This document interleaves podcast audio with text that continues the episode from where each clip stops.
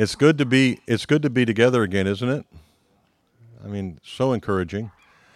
I want to let you know if you're towards the back of this uh, group that uh, this the shade is moving this direction, which is a, an act of God to uh, get you closer to the pulpit. Um, so feel free to move anytime that the sun gets too hot or the spirit convicts. Either one will be fine with me. Uh, it is a true blessing to be together with you again and be able to um, participate in the corporate worship, to be gathered around the Word, to sing songs, to pray, to fellowship with one another. Uh, the first service was uh, just like this. We were uh, joyful and excited to see one another and be together, and so I'm I'm anxious to open the Word of God to you and uh, know that the Holy Spirit will be faithful in uh, delivering His Word to your heart, that you might uh, benefit from it. So let's let's move forward here. I'm going to begin by reading for you a verse from Psalm 11, verse 3. This is, uh, I think, very appropriate to our time. See if you don't relate to this. Psalm 111, verse 3 says, If the foundations are destroyed, what can the righteous do? If the foundations are destroyed, what can the righteous do? In a culture like ours, uh, where the foundations are being shaken, if not destroyed, on every corner, how can we expect to hold on and remain faithful as Christians in this current climate? How are we going to remain worthy of the call that we have in Christ that Paul exhorted us to hold on to in chapter 1, verse 27? To walk worthy of the call. In a climate like this, uh, how are we supposed to reasonably expect to continue firm in the faith when almost everything in our society is opposed to our belief system and shouts it down at every opportunity? Do you have a plan, personally, to stay st- strong, to remain steadfast? Remaining steadfast in our culture is challenging enough, but when we face it, in addition to our regular daily temptations, it seems that we're in a spiritually lethal environment. Set aside the pressure that the church is facing culturally, being a faithful Christian on a daily basis is daunting, isn't it? I mean, wasn't it hard enough to live the Christian life before all this stuff happened? Evidently, God think, thought we needed a little more of a challenge. And so here we are. You might be one that says, well, failing isn't all that bad, is it? I mean, look at the biblical examples of those who believed in God and yet failed. King David comes to mind. You remember him, how horrendously he failed. Abraham even failed. The man of faith failed. Peter failed. The number one disciple of Christ failed. So you might be thinking, well, it's not all that bad if I slip, right, and fall. Well, it's true that failing as a Christian isn't a novelty In fact, it seems to be more the norm these days. Um, but failure takes on all forms, doesn't it? Uh, from the fam- flamboyant flame out to the small misstep that really no one but the individual knows about. Unfortunately, many Christians think that uh, if they can keep their sin private, then it's no big deal. And so their objective is not to stay holy, but to stay guarded, to remain in hiding. They think that if they can just keep from failing on a large scale, staying clear of those famous public sins, then all is well. But the Bible, of course, would differ on that front, wouldn't it? Because we have a Savior who knows our hearts, who, who can read our motives like a book. We have a Savior who knows, no matter how big or small our sins are, knows them intimately. And so every sin is serious to the serious Christian. Every sin is serious to the serious Christian. Growing in Christ and experiencing real and lasting joy is at stake in the matter.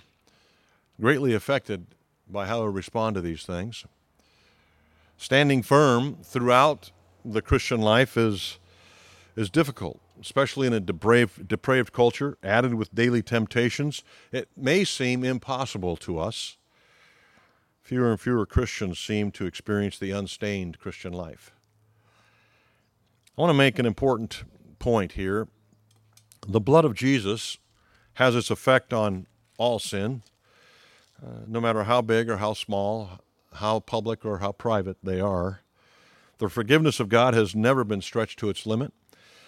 God has never encountered a sin that he's unwilling or unable to forgive, and someone might quickly say, "Well, except unbelief." And yet that and yet he overcame that in your life, right? Did he overcome unbelief in your life? He did for every one of us that know Christ. On the other hand, the stable, growing Christian isn't in a constant state of compromise or failure, whether with our culture or in their personal battle with sin. That's not the place we live, is in a state of compromise. The, the stable, growing Christian experiences victory over sin and culture on a regular basis. This is what the presence of the Holy Spirit does for us. You remember what the Apostle John said about sin and living in it? Remember that? He said this in 1 John 3 8. Whoever makes a practice of sinning is of the devil. Remember, practice of sinning. Not the one who's battling sin, not the one who's confessing and repenting of sin, but the one who's practicing it is of the devil. Now listen to what Jesus, Paul, John said that Jesus came to do. He said the reason the Son of God appeared was to destroy the works of the devil. That's why Jesus came. And what are the works of the devil? To disrupt culture, to ruin culture, to disrupt the lives of believers and unbelievers alike. He's in the business of destruction. That's what the, enemy does, and that's what Jesus came to destroy to destroy the works of the evil one. And of course, we know that the enemy's main weapon or primary weapon is sin. But if you have embraced Christ Jesus as your Savior by confessing and repenting of your sins, and by faith have put your trust in hope in Him, and His saving work, then you have the Holy Spirit in you. And that Holy Spirit aids you in your battle against compromise, whether it be cultural or personal. The Holy Spirit does that for us. You will see an ongoing upward trajectory uh, in your life towards Christ likeness the longer you walk with Christ in the present in the power of the Holy Spirit. As you grow in grace and knowledge of the Lord Jesus Christ, you will become stronger and stronger on a daily basis. You will be able to resist compromise with culture, resist compromise on a personal level, much more than you were able to this time last year. I, I don't doubt that every genuine believer wants to stand firm in their faith. I don't think I've ever met a genuine believer who says, No, I'm, I'm looking to fail. They all want to stand firm. We all want that, don't we? We all want to stand firm in the face of growing opposition to Christianity. We're not sure how we're going to do it. You know, we've never faced it at this level before, at least in my lifetime. But we all want to stand firm at work, at school, in our clubs or uh, groups or with friends, wherever we want to stand firm for the faith and for the gospel. So the question isn't your desire, the question is your ability. Are you able to stand firm? Do you know how to stand firm? Even as a Christian, do you know how, what steps to take to stand firm? Well, our passage today will help you with that. If you have a Bible, I want you to turn with me to Philippians chapter 4, verse 1. Philippians chapter 4, verse 1. Many of you may be surprised to hear those words, Philippians 4. Um, although we've only been in Philippians for less than a year, uh, it may seem a lot longer because of everything surrounding our time in Philippians. But we've only been here since January, and here we are in the final chapter of the, of the letter, of the book. If you can think of Philippians as a mile run, four laps around uh, the oval track, we're on the bell lap here. This is the last lap. We're just about ready to conclude our time in Philippians. So let's look at today's passage and see if we can find some aid in standing firm. This is what it says Therefore, my brothers, whom I love and long for, my joy and crown, stand firm thus in the Lord, my beloved. So, Paul was a pastor. You can't read that passage without acknowledging his pastor's heart. And every pastor's desire, of course, is to have growing and stable believers in their flock. One of the objectives, of course, of this letter that we've been studying uh, to the Philippians was to encourage joyful partnership with Paul and his team. This is why he wrote it. He desired the Philippian believers to come alongside he and his missionary companions for the cause of Christ in Philippi and around the world. Come be joyful gospel partners with me, Paul was calling to them. So, to be a joyful gospel partner in any day, Paul's or ours, one must be a stable Christian. To be a joyful gospel partner, you must be a stable Christian. So, what brings joy and blessing to those who have poured their lives into you? What brings joy and blessing to your pastors, your elders, to your parents? Isn't it a standing firm Christian? Isn't it what Paul was seeking? A fledgling church in Philippi to be standing firm. That's what he was seeking.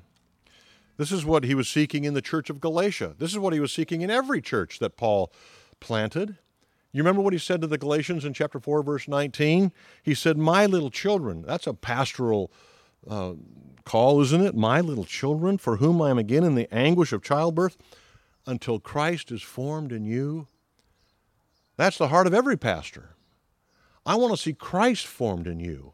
I want to see you standing firm in the faith, Sun Valley Church as Paul wanted the Philippians. The word standing firm simply means to not give up, not give in. Don't, don't, don't give away anything. Stay in your place. Just, just defend the position that Christ has won. Stand firm. This is a main verb here that kind of controls the thought of the first nine verses of chapter 4. Um, but also it's a imperative, meaning it's a command. And this particular command has a military ring to it. I can just picture a commander of an army on the, on the battlefront looking left and right to those who were standing by his side yelling, Stand firm, stand firm. This is what Paul is yelling to the Philippians and what the Holy Spirit is yelling to you and I right now. Stand firm. Don't give up, don't give in, don't, don't lose your place here.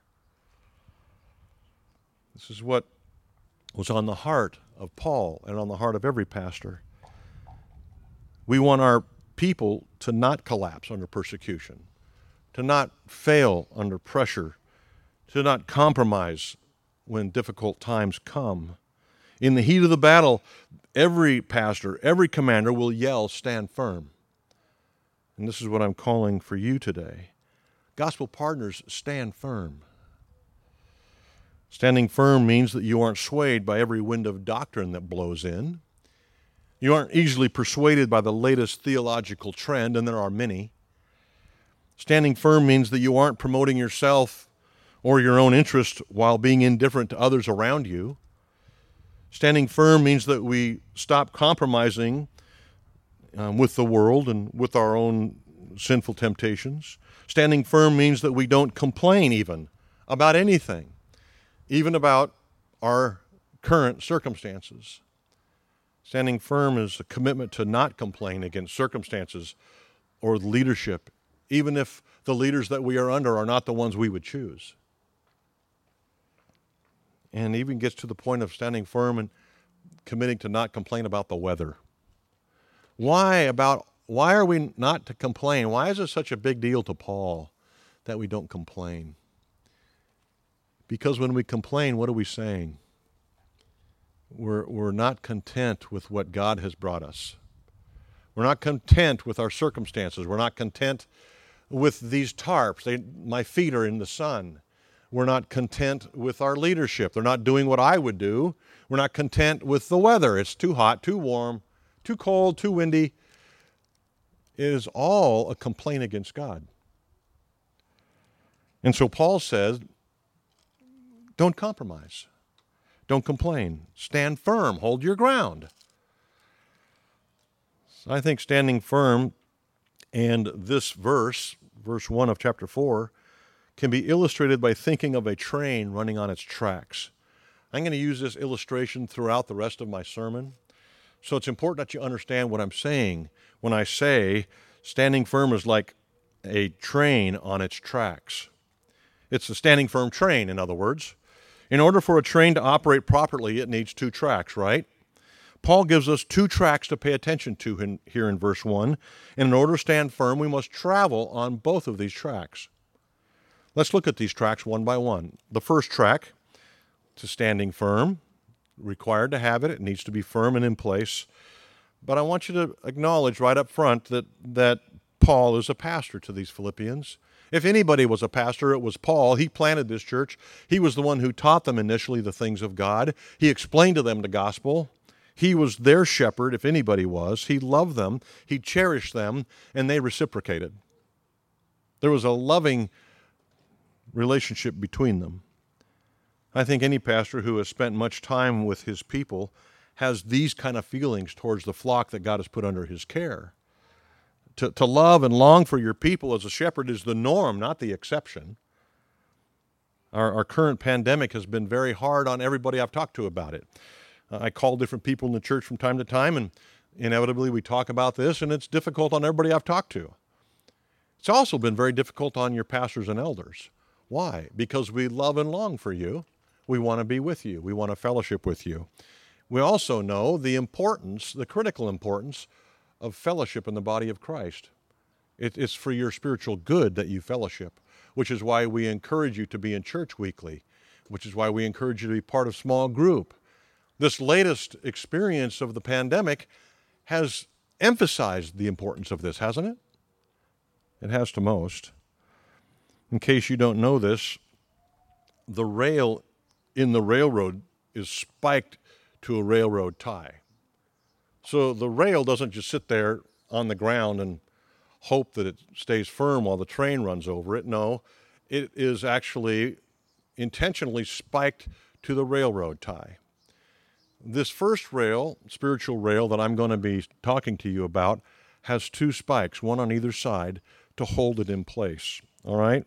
Spike number one, in order to keep this rail stable, secure, and firm, spike number one is this a Christ like heart towards one another. Do you see that in Paul's words there? I love and long for you. That's a Christ like heart for the Philippians. That's what Paul had. I want you to see Paul's Christ like heart for this group of people he was writing to. And before I go too far in this explanation, let me defend my logic here, in case you're wondering how I'm coming up with this.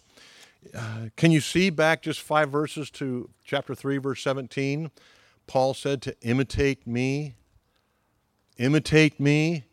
Well, chapter 4, verse 1 is your first chance to imitate Paul chapter 4, verse 1 is your first chance to imitate Paul.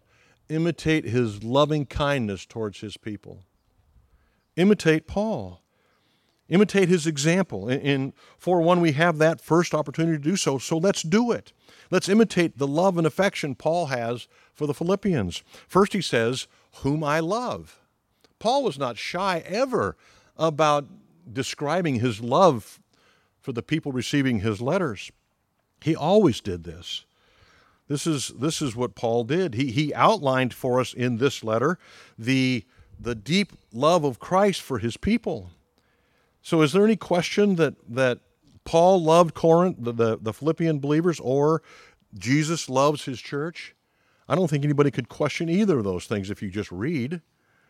Um, Paul outlined the depth of Jesus' love in Philippians chapter 2, verses 5 through 8. You can look at that right now if you'd like while I'm talking about it. Philippians 2, 5 through 8 describes the love of our Savior Jesus Christ for us. He said that he left heaven. Paul said that Jesus left heaven to come to earth to be one of us. He emptied himself, became a servant, to the point of dying on the cross for people that he created. Jesus loved us so much that he died in our place as a king, dying for one of his subjects. That's unheard of.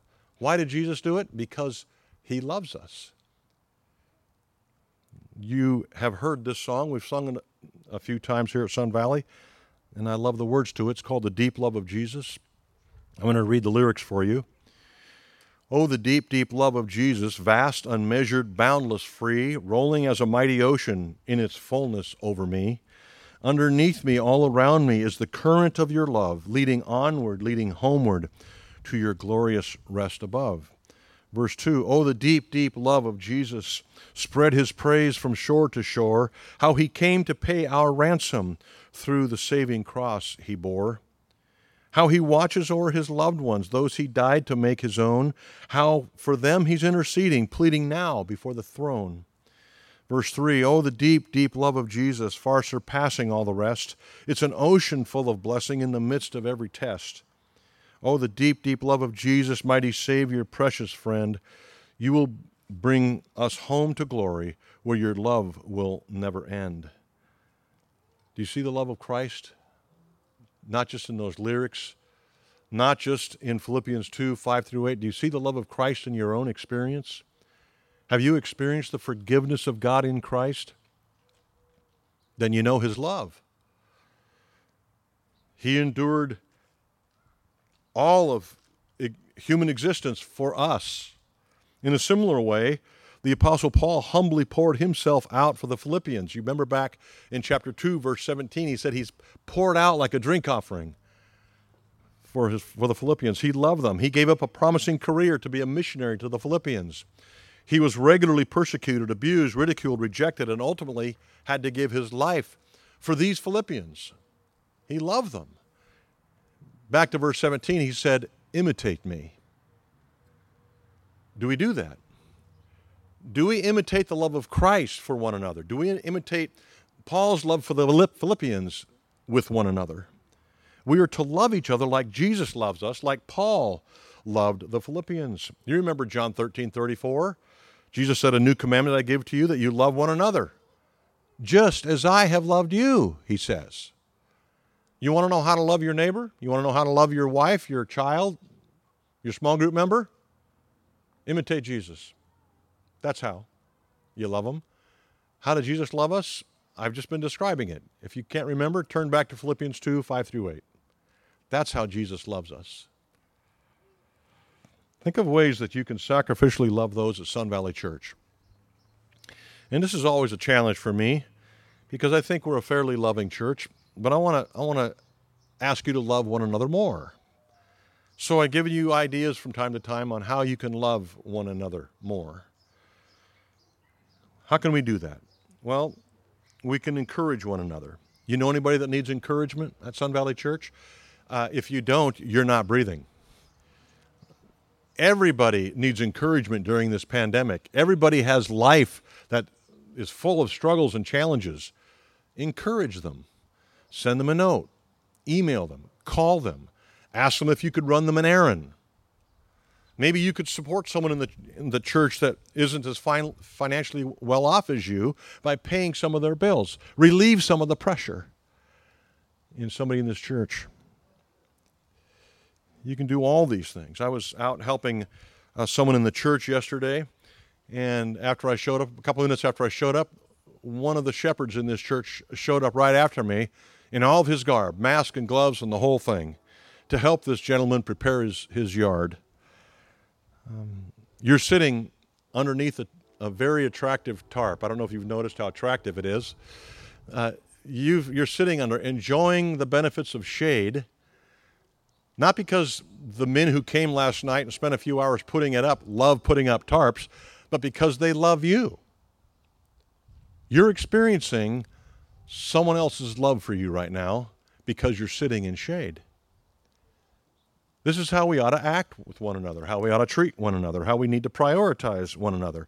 And he didn't just end with how describing his love for the Philippians. He says, I also long for them. I love and long for them. Paul imitated Jesus, and we should imitate both of them because Jesus loves us. He also longs for us. You remember right before he he went back to heaven to be with his Father, he promised us that he would come back and get us. He will one day do that soon because he longs for us. And you might be saying, well, it's been a long time. I mean, he must not really long for us too much because he hasn't returned. Now, why don't you think Jesus has returned if he longs for us so much? Have you read Romans lately? Until the full measure of the elect is filled up, Jesus will not return. There are elect yet to be born. And the minute the last one comes into the, the family of God through faith in Jesus Christ, Jesus will return because he longs for us so deeply. Can you imagine being that person? You're the last elect in the door. The minute you confess your faith in Christ, boom, the trumpet sounds, and man, everything's going nuts around you, and you're going, that was because of me? No. But can you imagine being that last one? Jesus is going to return the second that happens for those of us he loves.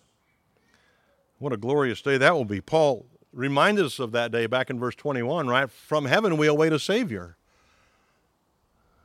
who longs to see us. In Philippians 2 5, Paul exhorted us to think like Jesus, remember? Have the mind of Christ. In Romans 8:29, Paul and God Paul said that God's goal and plan is to conform us into the image of Jesus Christ. We are to be like Jesus in how we love, how we honor, how we cherish, how we have affection for one another, how we love and long for one another. We are to reflect the image of Christ, follow the example of Paul. This will make us stable. This is the first spike in that rail, that first rail. I've been thinking about why the pandemic? Why, God, the pandemic? And maybe one of the reasons God has orchestrated this pandemic is to create this very longing in His people for one another. Let me ask you something. Do you long for believers more now or before the pandemic? Do you long for fellowship with the saints more now or before the pandemic? Before the pandemic, we were looking for ways or excuses to miss small group. Now we would do anything to be in small group. I would say the pandemic has produced some fruit in our hearts to be more like Jesus to be more in love with the saints, to long more for his people. I know that's the case with many of you. Loving and longing for one another, which is in the first line of verse 1, is the first spike that stabilizes that first track. And having a stable track to run on helps you stand firm. You want to stand firm? Then pound in this first spike. Love and long for God's people. Spike number two that goes into this first rail is a responsive heart towards one another. The first is a Christ like heart towards the saints or towards one another. The second spike that goes in on the other side of this rail is a responsive heart towards one another. You drive this one into the ground and you have a sure rail to ride on in your gospel train. Now, in the first spike, I wanted you to notice Paul's love uh, and affection for the Philippians. In this spike, I want you to see the Philippians' responsiveness to Paul's ministry. So the first spike was, was uh, looking towards the Philippians. The second spike is looking towards Paul and his ministry from the Philippians' point of view. Notice what Paul says. Therefore, my brothers, whom I love and long for, that's Paul looking at the Philippians. I love and long for you now look at what he says next. You bring me joy. You are my crown. How did Paul get there? How did the Philippian church become a joy and a source of reward for the Apostle Paul? Well, listen, they were growing in their faith. They were concerned for Paul. They were willing to sacrifice everything for the cause of Christ and gospel partners. Wouldn't that make any pastor happy and joyful? It would, and it did with Paul. They sent help with Epaphroditus. Remember back to chapter 2. They sent Epaphroditus with a love gift to Paul while he was in prison. They financially supported Paul in his ministry, and most of all, they believed Paul's message. This brought joy to Paul, and not just joy, but so much so that it, he viewed them, Paul viewed the Philippians, as an eternal reward. This was significant. They were growing by leaps and bounds, And Paul recognized that and he experienced joy and blessing because of it. A loved and longed for gospel partner brings joy. Sun Valley Church people, do you bring joy to anybody? Are you a source of joy to your pastors and elders, to your small group leaders, to one another? Are you a source of joy to your children, your spouse? Wow. I have to mention to you, as I have many times before, I receive much joy from you as I observe you loving one another, as I observe you sharing your faith with your neighbors over your fence, as you sacrifice many things in your life for the glory of Jesus Christ and the benefit of this church, Sun Valley Church, it brings me great joy. And frankly, I see you as my eternal reward. I feel just like Paul does here. God has been so good to us at Sun Valley Church, particularly me. I am so thankful in so many ways. But I want to ask you this question, and I want you to really wrestle with it. How can you bring more joy to the people in your life that have poured into you, whether it be your parents, a sibling, a pastor, an elder? How can you bring more joy and be more of an eternal reward to them? This is what Paul is asking us to do. This is the second spike in that first rail. The first is to love one another and long for one another. The second is to reciprocate that love and longing with joy, with blessing. A love and long for gospel partner brings joy. Secondly, a love and long for partner brings reward. That's what Paul said. You are my joy and crown. He has an eschatological view of things here, his crown being his crown in glory. When he stands before Jesus Christ, his Savior, his crown is going to be the Philippian church. Are you going to be in someone's crown? Are you going to be such that you will be a crown to somebody standing before God one day? Ah, look at all those people from Sun Valley Church that are in your crown. Look at that. This is what Paul is saying. Paul was blessed by their responsiveness to his ministry. He was convinced that the Holy Spirit was working in them. And so we, to follow their example, should be quick to respond to the ministry of others in our lives. The, people around us, the people sitting right here, right now, your pastors, your elders, the people sitting next to you, your spouse, your children. This is how we stand firm. I believe that Paul is beginning this final chapter, the bell lap in his letter here, to communicate to us how this is how we all ought to view and value one another. This is how we're going to stand firm. This is the second spike in that first rail. You want to stand firm? Love and long for one another and be a joy and blessing to each other. That rail will keep you standing firm or riding firm if you're in a train. I want to talk to you now about the second track. There's two tracks in every train track, two rails. The second track on which this standing firm train travels has five spikes. And these five spikes are going to go quickly because these are five spikes that Paul has already mentioned in his letter. These are five spikes that I've already preached. I'm calling them spikes so that they'll fit my illustration. Okay? Five spikes that you've already heard. I'm just going to review five spikes that will keep you standing firm. I'm looking at this by looking, I look at the verse, verse 1. Therefore, brothers, whom I love and long for my joy and crown, stand firm thus. Stand firm like this. I've already mentioned to you how to do it. Now do it. Stand firm like this. I've just mentioned to you how to stand firm. Now stand firm. What are these five spikes? Let me review them quickly for you. Spike number one accept your circumstances joyfully. Have you heard that before? Yeah, a few times in this book, a few times in this sermon. Spike one in the second spike to keep you standing firm is to accept your circumstances joyfully. Paul was content and joyful in all of God's providence. Do you remember where he was when he received this letter? prison, enduring slander. A pretty severe situation. And yet he was joyful. At the end of chapter 1, he says, Rejoice. In this I rejoice. How are you doing in that regard?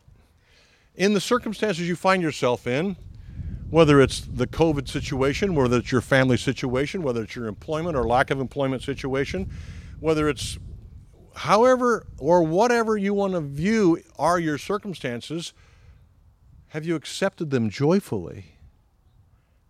That's a necessary spike that you must drive through that rail to make it secure.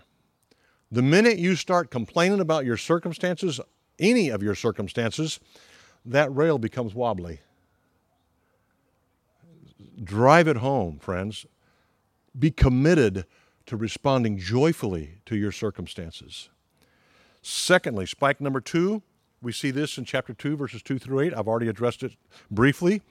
Spike number two is imitate Christ faithfully. Imitate Christ faithfully.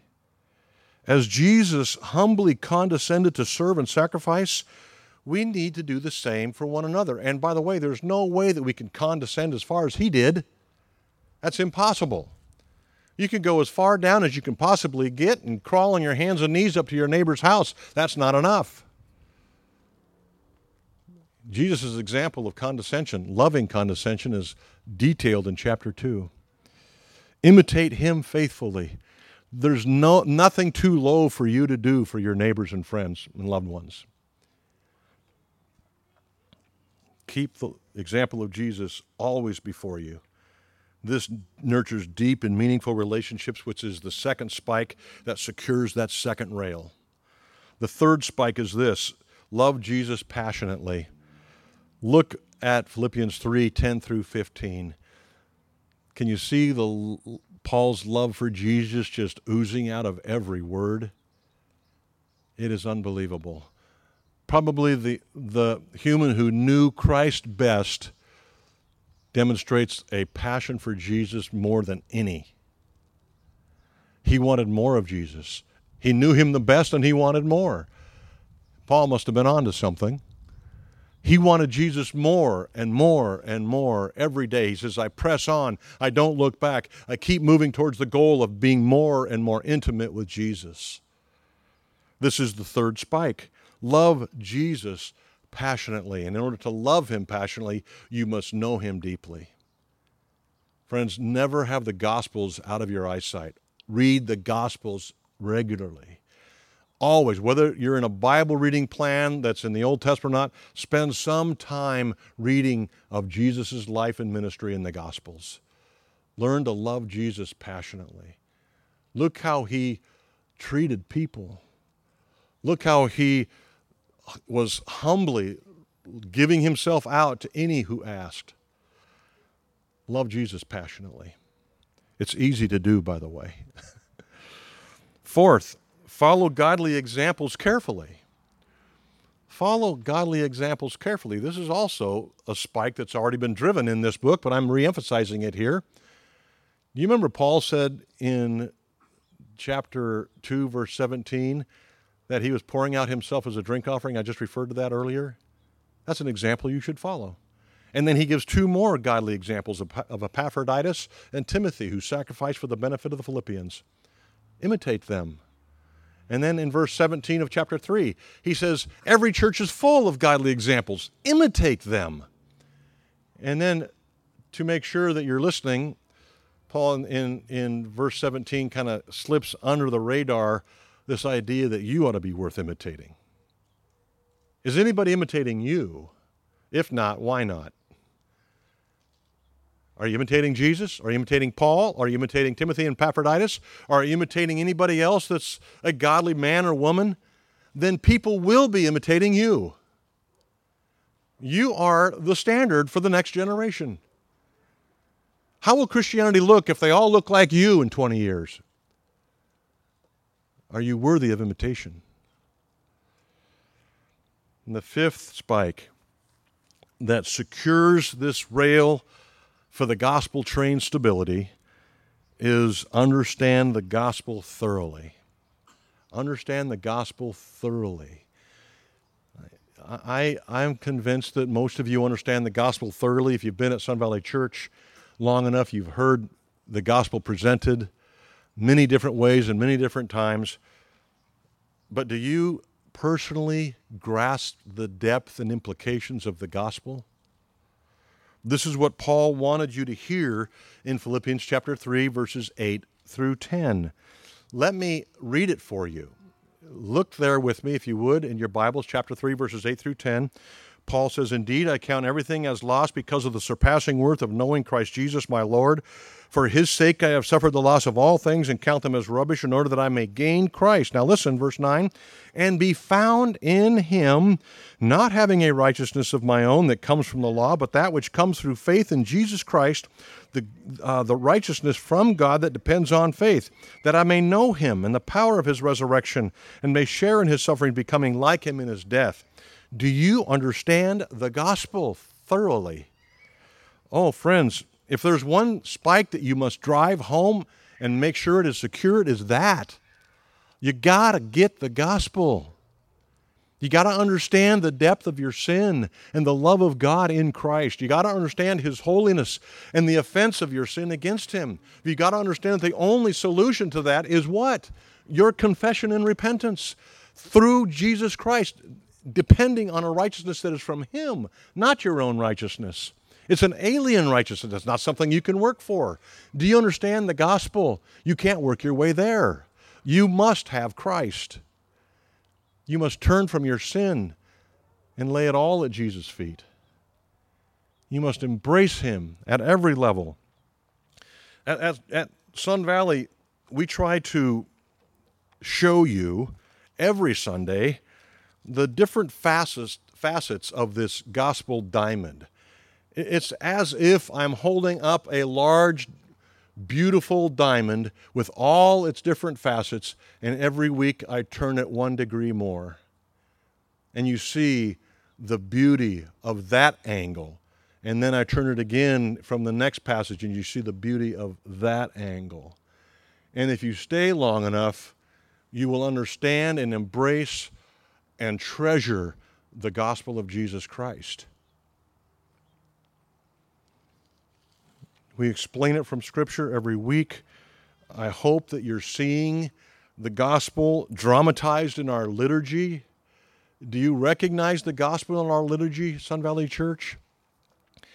If not, I'm not sure what to call you. Uh, bored? I'm not certain. I was going to use a, another denominational name, but I'll avoid that. Our liturgy presents the gospel. What do we do every week, Sun Valley?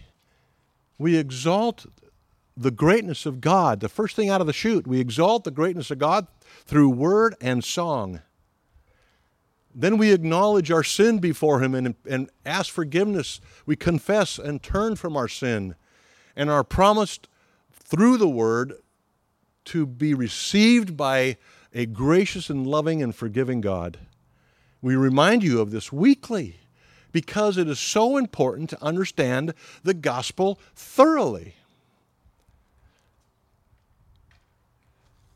We, we want you to see that Salvation is by grace alone, not by something you can produce. Even coming to a good church like Sun Valley doesn't produce faith or grace, it is a gift from God. We, we see in verses 8 through 10 the concept of justification, which points I've already addressed, at least by reference. But what does justification tell us? The same thing verses 8 through 10 tell us that we are declared righteous, even though we're not. We're unrighteous, but we're declared righteous by faith in Christ. We're declared innocent of all sin, even though we're not innocent because of who we are, our fallen sin nature, but because of Jesus Christ, we are declared righteous, we are declared innocent. That's justification. On the cross, Jesus defeated sin. He punished it. He removed the sins to, for everyone that will put their trust in Him. And since God punished our sins in Christ on the cross, He will not punish those same sins in our lives when we face Him one day on Judgment Day. Your sins, have you trusted Christ? Your sins were punished in Christ. You will not be held accountable for those sins ever again. Jesus took them from you. Says in Colossians chapter 2 verse 14 that he nailed him to the cross. Can I hear one amen? I, I kind of heard the muffled amen thing because of that, but I'll take it. Friends, in the life, death, and resurrection of Jesus, we receive forgiveness of sin. We receive the grace of God. We receive everything we need for life and godliness. We receive an eternity with the loving Savior. So, do you want to stand firm? Our culture is making it difficult. Do you want to stand firm? Your own, temp- your own sinful temptations have always made that difficult. But Paul gives us here the two tracks to standing firm. Track number one focus on God's people. Love and long for God's people. Be a joy and reward to God's people. The second track, focus on God. The first track was focusing on focusing on God's people. The second track is focusing on God.